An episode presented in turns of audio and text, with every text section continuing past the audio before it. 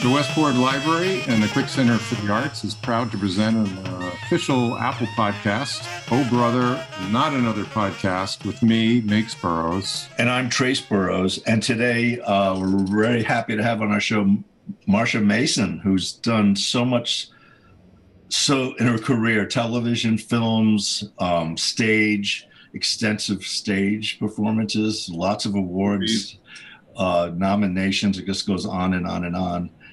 Um, I'm ancient. I'm ancient. on and I should maybe I shouldn't have said on and on and on. it's okay. but that's good. I mean, here you are, and you're still at you're still doing stuff. Oh God, yeah. You're still involved, and yep. uh, so you know. You lived. Uh, yeah, I just watched the video that you did with People Magazine, and I noticed that piece of art that was in the your beautiful home. You're in Washington, oh, Connecticut. Yeah, thank you. You're an art. We're art. Don't give her out. Don't give out her street address. Although it's pretty obvious, I people in Washington are very keen on it because it's a modern, contemporary house in a majority of uh, New England uh, traditional like farmhouses yeah. and stuff. Yeah.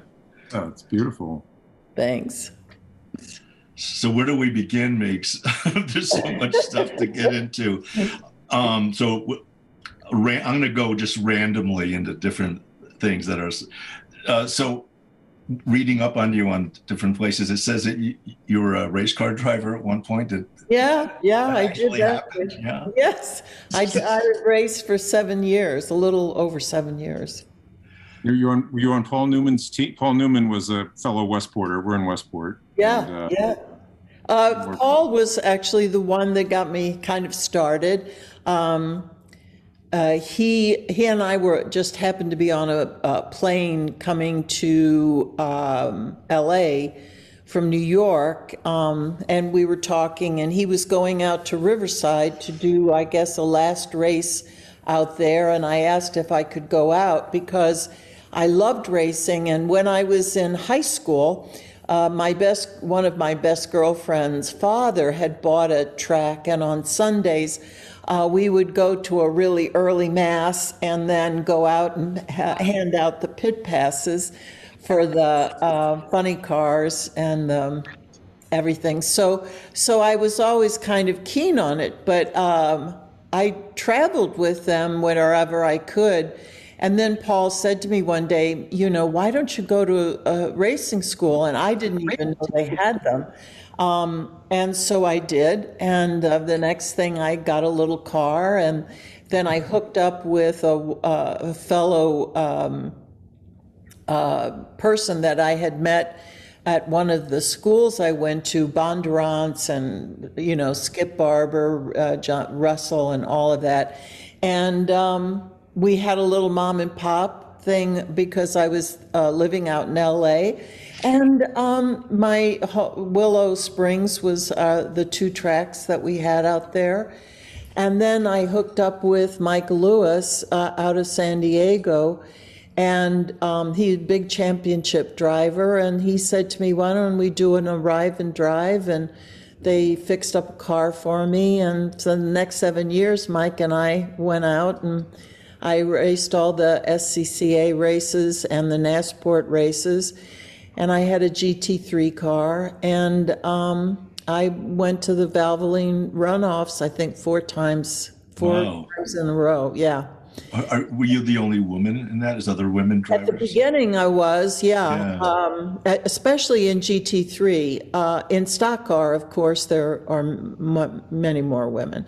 Yeah. But in GT3, there was only one other woman, and she mostly drove uh, Mercedes cars for the Mercedes company, uh, showing executives around and things like that. Um, but it was only the two of us out there.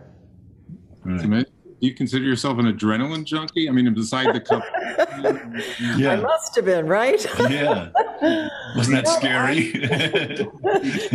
I just didn't have enough to do, I guess. Jeez. But I loved it. I had a great time. I Did met to... people. Yeah. Did you have to wear a Nomex suit? Race car drivers. wear Oh, those? yeah, I had a, a balaclava, the whole nine yards, yeah. Wow. Had the seat, uh, you know, formed to my body and everything, yeah. Did you ever visit Paul out here in Westport? Did Sure, yeah, yeah, yeah, it was lovely. Yeah. And I actually played the Westport Playhouse. I Yeah, I was going to ask. Yeah. Yeah, yeah. I did a play by Somerset Maugham called uh, The Circle, uh, directed by Nikki Martin. Yeah. we were both, my brother and I were both apprentices there at different times, but we both Oh, apprenticed. cool. Yeah. Yeah. You know, ushering, building sets. it's the whole theater thing, you know. Oh, that's lovely. Yeah. So, uh, one part um, in your life, I don't know if you're still doing it. So, you you've been to India many times, Yes, I went to India twice, actually. Yeah. for- twice. yeah. And are, are you still a disciple of? Let me see if I pronounce this right. Swami Muktananda. Muktananda. Oh, Muktananda. Mukta- yeah. I'll never get that right. yeah. Yeah. Yes. Do you I- still follow his his? Oh, yeah. And what is what is his main message? Uh, Siddha Yoga is basically um, meditate on yourself, honor yourself, because the self of all exists within you as you. So that's the basic premise. Um, using mantras or breathing techniques uh, and meditating. Yeah. And uh, I studied the Upanishads and Kashmir Shaivism and some Vedanta. Uh, it, you know, his particular Siddha yoga um, was is based on those teachings, the Indian scriptures. Yeah. Do you meditate? Do you take time every day to? Yep. Yep. Yep. And also uh, walking meditation, um, you know, um, uh, using uh, japa, you know, the beads and or a mantra while you're walking. Uh, it's a wonderful way. Uh, Thich Nhat Hanh uh, introduced, you know, walking meditation, the Vietnamese Buddhist, I believe. Um, all of those teachings basically are teaching the same thing, really. Uh, it, they're just different disciplines that you decide how, how best to get into that deepest, quietest part of you. Uh, I think Deepak Chopra has done a lot to uh, bring, you know, meditation to the mainstream as well. Um, so there are many techniques you can use, uh, but I do think that meditation is uh, key to uh, a better life. We had interviewed Fran Drescher a month or two ago, and and she she was so passionate about meditation, and of course she dealt with a lot of tr- traumas and tragedies in her life, and it was very it was most healing. You know, really saved her. I think. That's incredible. Yeah. I, I do think, I mean, it's, uh, for me, meeting uh, Swami Muktananda, it really sort of answered all the heavy sort of uh, philosophical questions that I had as a, as a, as an, a young adult. And, um, and I found it liberating. Um, and, um, and it's continued to stay with me all these years. I met him in 1973, so 74. So uh, I started out with uh, TM, with Transcendental Meditation in, in the 70s. And even before that, I was reading uh, Christmas Humphreys and some of the earlier uh, techniques that were introduced, you know, uh, as far as meditation. But at that time, it was kind of considered really woo woo. Um, but uh, so you know, I've gone through, I've gone, seen it really become quite mainstream now and pretty, you know, part of a con- average Right. conversation. And you got to keep doing it, right? Not one Yeah. because It because your mind is still always in, got things, intrusive thoughts. Yes, yes, Right. yeah. And the the greatest part of it is just allowing those that that barrage of uh, mindless thoughts just watch them as they just pass through without trying to push them away or uh, push them down. You know, just let them float out and go back to, you know, a mantra or uh, your breathing, even just deep breathing, and uh, eventually, you know, but it you do should take the time. Take the time. Yeah. Yeah. It's hard for some people to do that. Like, Yeah, but you can start out with 10 minutes. right. Yeah. know? Yeah. So, like Miggs was saying, your your name is kind of embedded in our psyches uh, because, and I, and I and I, it's kind of like goodbye girl for me. You know, Yeah. for some reason, maybe that was a time that like there was so much publicity, and but you've done so much other stuff. You know, performances all all over the place. Um, and one of the things I was reading was that after uh, you, first of all, uh, so I'm going to get into like you got to you were married to Neil Simon, the great, uh, pl- you know, playwright. Or Yeah. Also had movies, Yeah. screen movies that Yeah. he did, Yeah. and Goodbye Girl was one of those, right? One of Yes. his, yeah. Yeah. And uh, but then you got divorced. Um, was that was that your decision, or was that like a mutual decision between you two?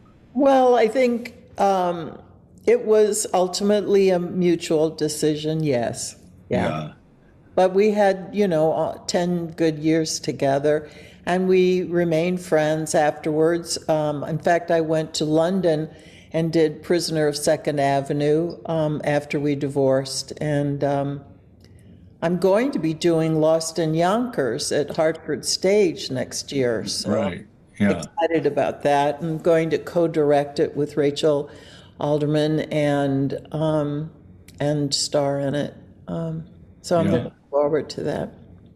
Was directing kind of a new passion or a new direction or? Well, I started directing in the 80s, early 80s, uh, around, uh, yeah, 84, something like that, 85. I directed an off Broadway show for Second Stage. That was my first kind of professional experience as a director. I also directed uh, an afternoon school special back then and some local stuff when I was still living in LA uh, in those in those years. And then I didn't do it for a long time. And then about six years ago, um, I got back into it, and I've been mostly doing regional theater, uh, working at the Arizona Theater and um, the Arena and places like that.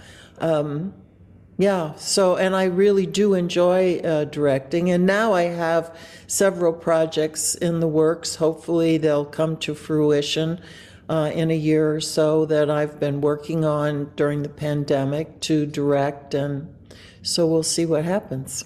And and these productions, your future productions, are you also part of the ca- You decide on the casting, who's going to be in it, and all Oh, that kind of sure. stuff. Yeah. yeah. When you're the director, you, you get to do that. Yeah, to get to do all that stuff. Yeah.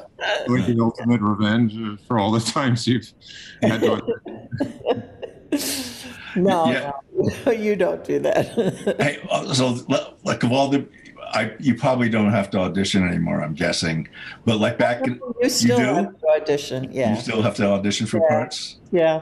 So, so out of your whole life, Yeah, what, you know, that all the executives and people in the networks and cable and everything, uh, they you know, they barely remember from seven years ago, let alone 20 Yeah. or 30. I was talking to a guy, older guy, and he was saying he, he had a class, and the kid in his class didn't know who Marilyn Monroe was, Exactly. No, I'm telling you. which is like mind blowing. It is. It's a little scary, but there you go. Were right. you prepared for the your fame? I wouldn't say you know it's never overnight. I mean, I, you know, people say, yeah, it was fame. You know, it was thirty. You know, it took me thirty years and a day. You know, it wasn't overnight. Uh, Right, right. um, were you prepared for the? Because you were, you became, you know, kind of the it movie Yeah, star very of, the- quickly. of uh, that time. With you. overnight. It was that that part was very true because I did two movies back to back, and they wound up being released in the same year, and wound up with a Golden Globe and an Oscar nomination, and um, yeah, so that was you know that was a big uh, that was a big destiny kind of thing to happen. I didn't who who would know that that could actually take place, but you know what I think it was the years before and the training and the season at ACT and repertory that you know prepared me um, for those those roles. Um, but dealing with the success was uh, a little uh, overwhelming. Uh, I wasn't really ready for it, um, and it it was uh, it was overwhelming, quite honestly. Uh, I didn't quite know how to deal with it, but fortunately, I was married to Neil uh, around that same time.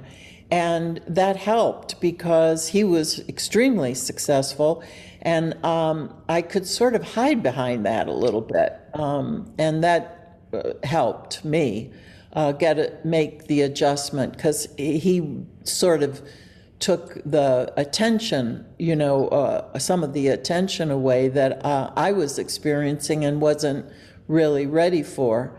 Um, it was, it was, it was, it was somewhat difficult dealing with it.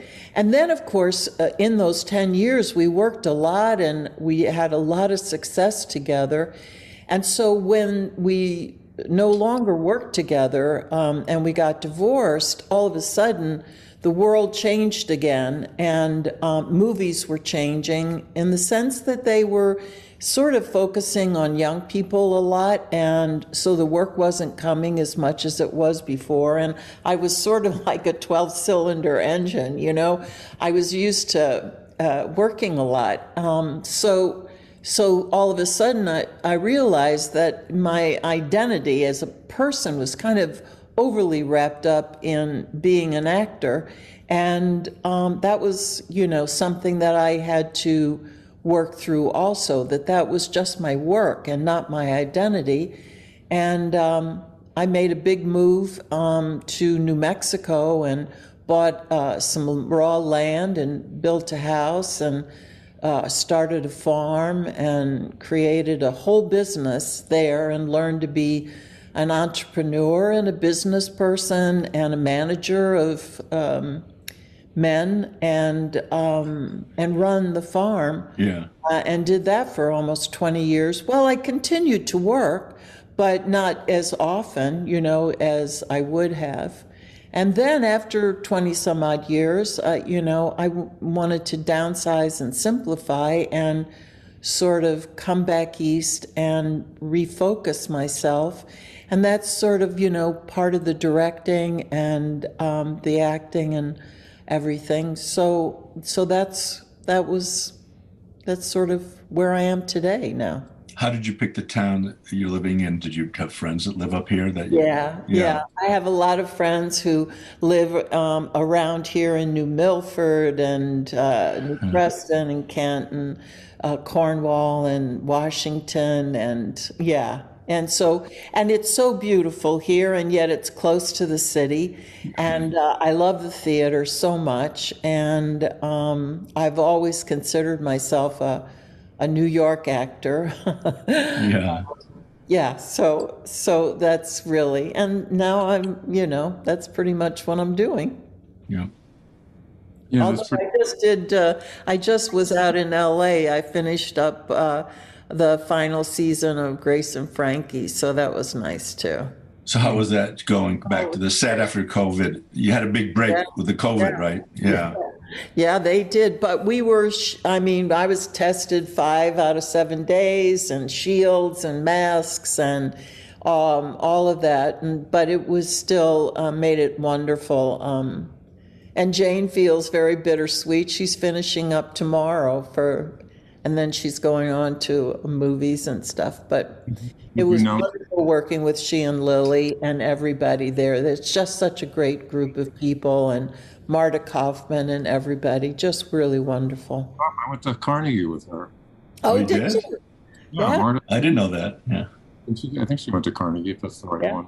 She was like the Friends create part of partial Yeah. Executive director. Uh, anyway, Yep, yep. Yeah, she Did was. Uh, known um, Lily or Jane beforehand? I mean, were you friends or comfortable with each other? yeah, I knew Jane. I knew both of them, you know, casually, uh, as you do in Los Angeles. We knew of each other. In fact, with Lily, uh, she was supposed to do a film that Neil wrote called The Cheap Detective, and at the last minute, she couldn't do it, and uh, because of her commitment to her one-person show, um, and I stepped in and did that role. Uh, so um, yeah, so I have a kind of loose connection to Lily also, and then of course we became you know more close and friends um, while we were working together on Grace and Frankie. Do you still teach? Yes, I have through the uh, Herbert Berghof Studio, HB Studios. I still I, I taught during the pandemic, the first part of the pandemic, and uh, I've you know I did a um, a master class for a week at Carnegie Mellon, uh, many several years ago now. Uh, Gary Kline, who's the musical theater director there, um, got me there, and um, yeah, I like teaching. So, what advice would you give to um, uh, actors that go to casting to relax? Because I, I dabbled like for a few, you went to a few casting uh, sessions, and I was like t- so petrified. It was hard to relax and, um, Yeah. you know, d- d- be, I know like if you tense up, it's like you're, it's gone. You know, so how do, what would your advice be to an actor to how to relax in an audition? You accept, uh, always accept the tension, always Oh. accept the nervousness. Everybody, and you know what was wonderful being a director uh, and being on the other side of the table, or on the you know the other side of the camera. Um, we're all nervous, you know, and we understand that. Uh, so it's okay. It's perfectly okay to be nervous. Everybody understands that's a given. Oh, good So don't, you know, again, sort of like meditation, don't try to push it away. Accept Accept it. it, take deep breaths, and do the very best you can. And, Yeah. uh, but the whole thing is, uh, for me, is show up uh, truly as yourself. Don't try to second guess what you think they want.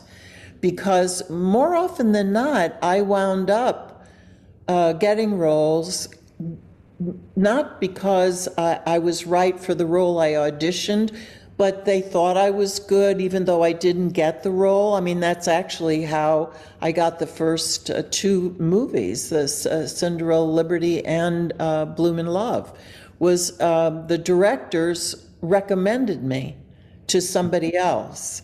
So you never know. Yeah. That's one part. Yeah, that's advice I haven't heard before. Uh, What Some makes, say they go in. I've heard some actors say they go into auditions.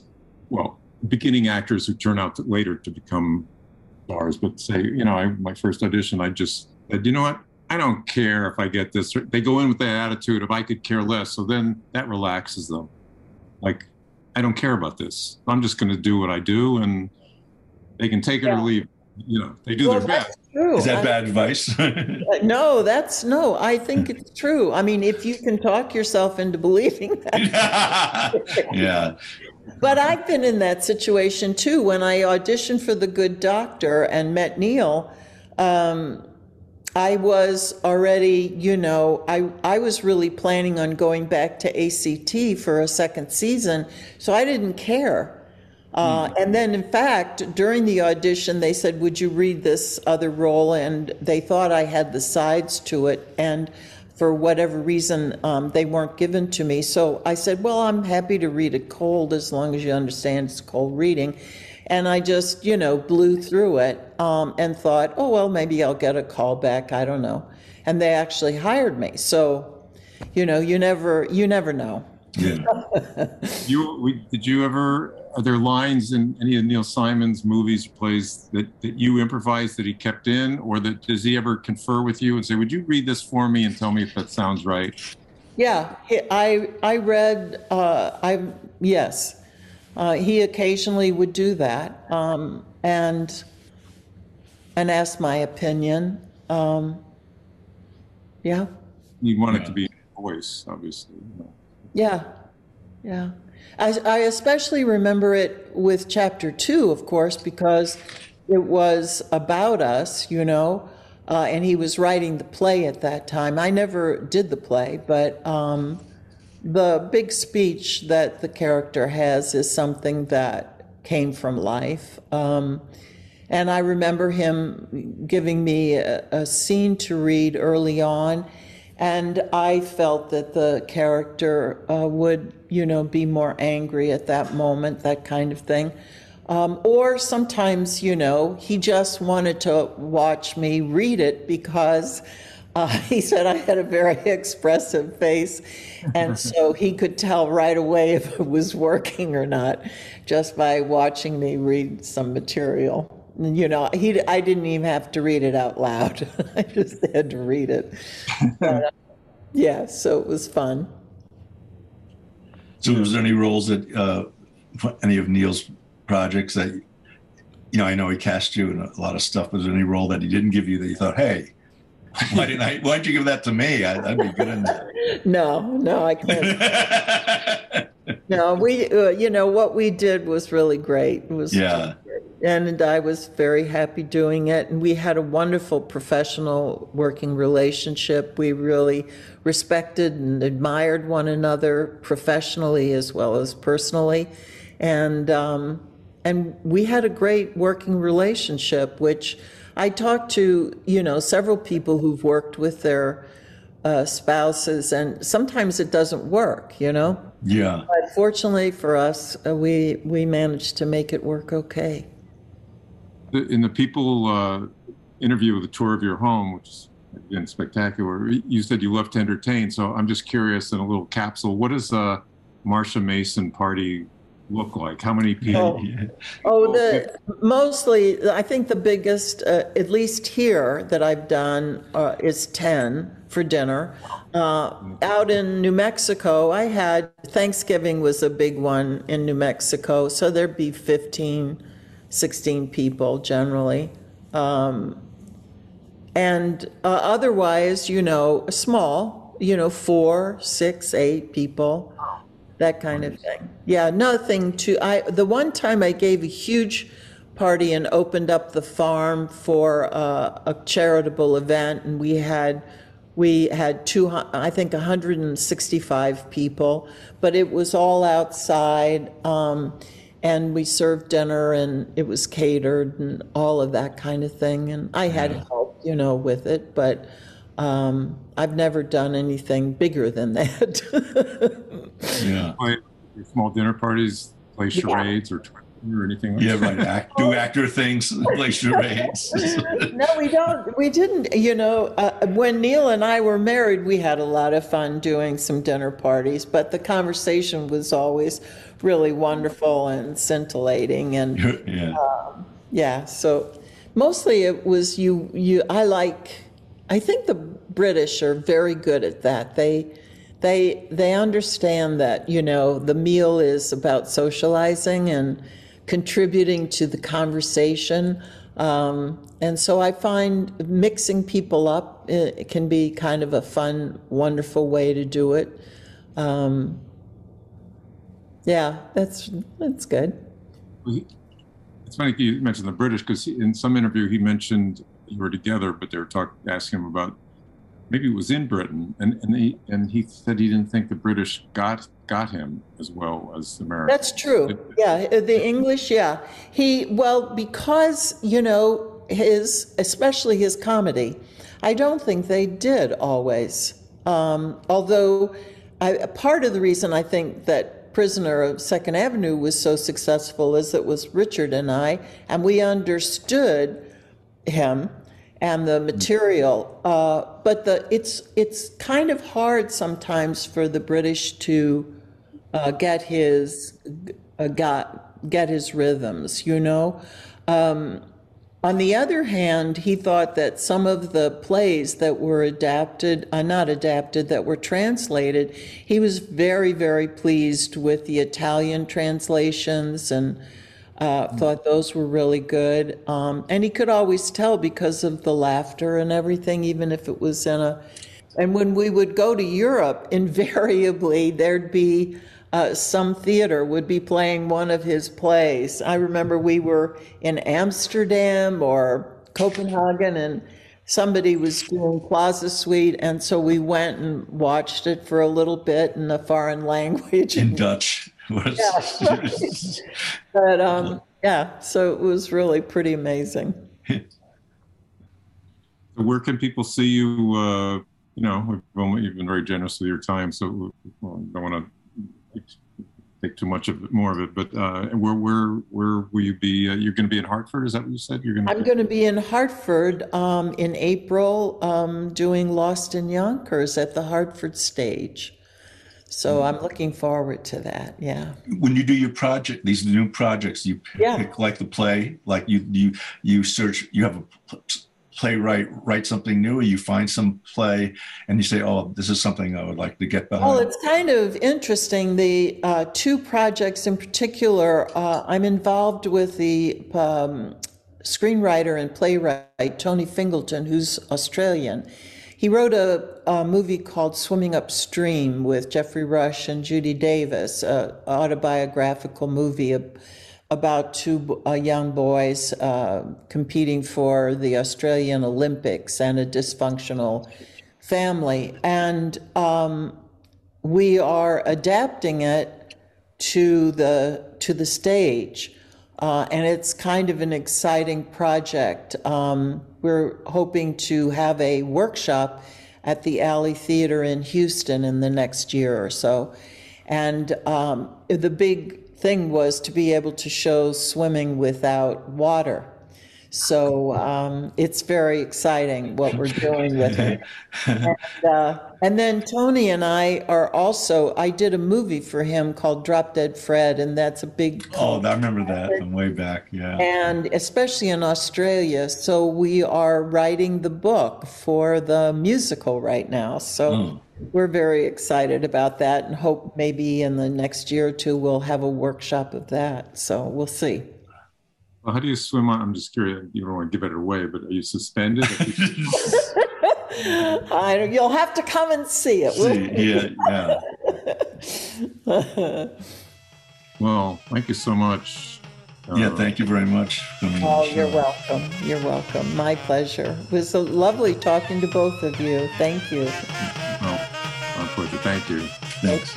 Bye. Bye.